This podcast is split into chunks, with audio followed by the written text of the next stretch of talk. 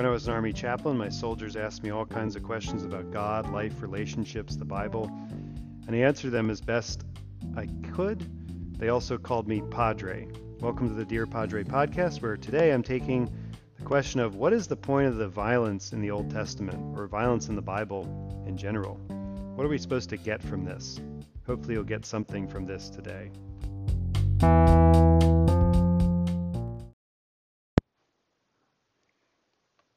We often uh, think that children can't handle difficult stories.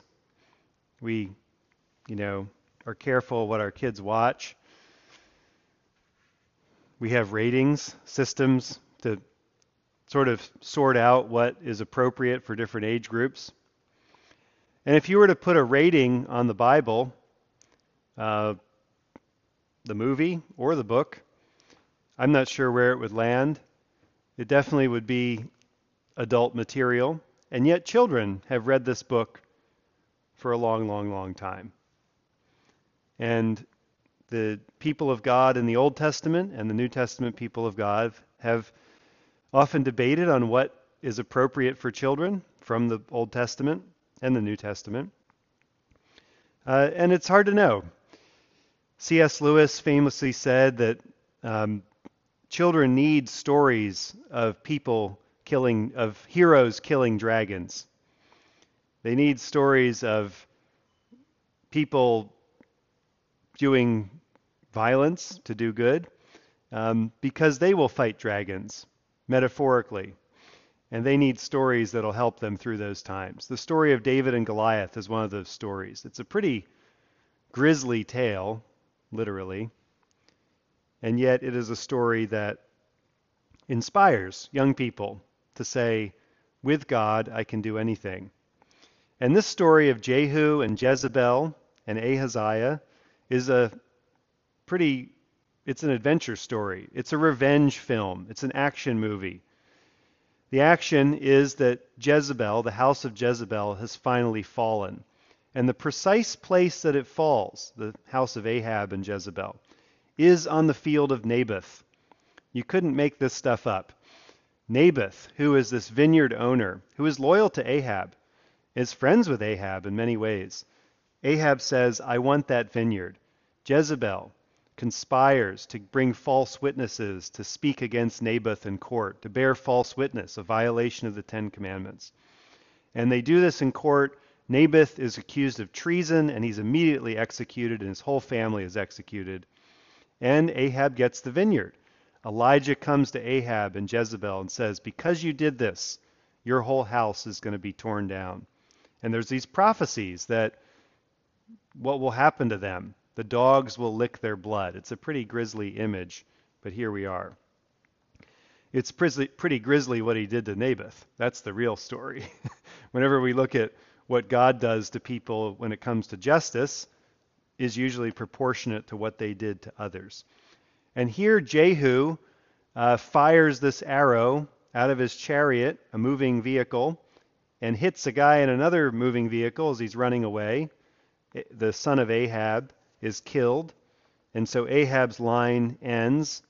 And then he rides into the city of Samaria, and there's Jezebel.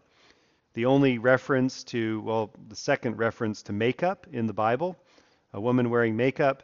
She paints her eyes or paints her face, it's hard to translate this, and adorns her head, and she goes out. And I think the emphasis has always been placed on Jezebel putting on makeup as if that is somehow an indication of her evil. Uh, and you could certainly spin it that way if you really were against makeup or really mad at women for some reason. Um, and male interpreters of the Bible have often pressed this point that Maybe women shouldn't wear makeup because Jezebel did. Jezebel also wore clothes. Jezebel also brushed her teeth. You know, this doesn't mean that we shouldn't do these things. What it means is that Jezebel, even here, when she knows that her kingdom is about to fall, her wicked, corrupt kingdom is about to fall, she still is pretending like it's going to be okay and she is still trying to assert her confidence and and power over all these people when in fact her time is over the prophecy of the lord given through Elijah, who is already dead now. Elijah's been taken up to heaven, but the prophecy and the word that he spoke is now being fulfilled. And Jehu rides into the courtyard and calls up to the window. Jezebel comes to the window to debate with him, to denounce him, to maybe have him executed. And Jehu calls up and says, Is anybody up there loyal to Elijah, loyal to the house of God? And these three, two or three eunuchs, it's nice that the Bible covers for them by not naming them. Whenever you um, whenever a Confederate monument is torn down, it's better not to publish the name of the person who did it. Um, whenever something is done that is good, but maybe against some laws, sometimes we do good that break laws. St. Augustine said this, Jesus said this, um, Joseph said this many, many years ago. And in that moment, uh, these two unnamed, two or three unnamed eunuchs, and even is ambiguous about how many of them there were. This is another way to cover for them, case anyone's doing an investigation. They push her out the window, and she dies.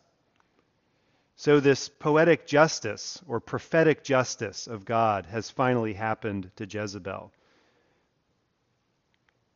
And this is the, and then there's all this stuff about how they tried to bury her, but there was nothing to bury, and all these other points. But I think the, the one point about God, the most interesting thing about the Bible is God. The one thing we can take away about God from this is that God always keeps his promises. God will always keep his promises when it comes to justice. Maybe not in our timing, maybe not in our lifetime. It didn't happen in Elijah's lifetime. Maybe not in our way of doing things. It's hard. It would have been hard to have predicted that Naboth and his family would ever be avenged or ever be given justice, but they were in God's timing. And the stuff that we need from God, the stuff that God has promised us, happens in God's timing. You can trust God. God is going to keep God's word, just like he did to Jehu, just like he did to Ahaziah, just like he did to Naboth's family. God's going to keep his word but always in God's timing, not in ours. And so when this day comes where justice is finally done, and Elijah's name and his prophecy is spoken again, saying, This is what Elijah said would happen. This is what God said would happen. And until that day, we wait and we trust God. And we hope in God. We put our hope in God. This is an active thing. Sometimes it requires repeating a mantra over and over again. I trust you, God. I trust you, God. I trust you, God. Sometimes it means taking a long walk. Sometimes it means staring at the wall. Sometimes it means calling your local vicar and talking through it with him. Sometimes it means finding a counselor. Sometimes it means finding a close friend you can trust and share this with. But trusting in God, waiting for God's timing, this is really hard work. And it is the major work of the Christian life. And it was the work of the people in the story.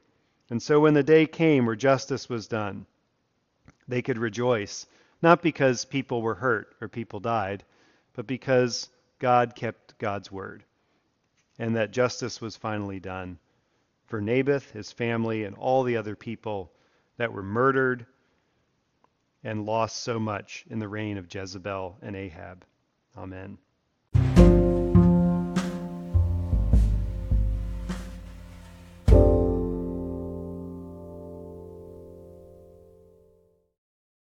For Friday, Almighty God, whose most dear Son went not up to joy, but first he suffered pain, and entered not into glory before he was crucified. Mercifully grant that we, walking in the way of the cross, may find it none other than the way of life and peace, through Jesus Christ, your Son, our Lord. Amen. And a collect for mission on 101. Lord Jesus Christ, you stretched out your arms of love on the hard wood of the cross, that everyone might come within the reach of your saving embrace. So clothe us in your Spirit that we, reaching forth our hands in love, may bring those who do not know you to the knowledge and love of you, for the honor of your name. Amen. I invite your intercessions or thanksgivings at this time, please.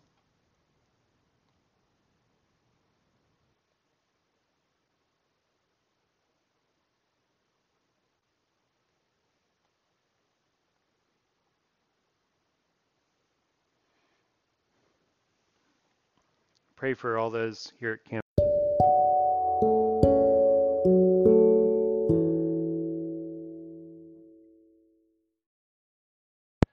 Almighty God, you've given us grace at this time with one accord to make our common supplication to you. And you have promised through your well beloved Son that when two or three are gathered together in his name, you will be in the midst of them. Fulfill now, O Lord, our desires and petitions as may be best for us, granting us in this world knowledge of your truth, in the age to come, life everlasting. Amen. Let us bless the Lord. Thanks be to God. The grace of our Lord Jesus Christ, the love of God, and the fellowship of the Holy Spirit be with us all evermore. Amen. Amen. Good to see you all and good to pray with you today. It was nice to see everybody. See you. We'll be back at 5 p.m. See ya.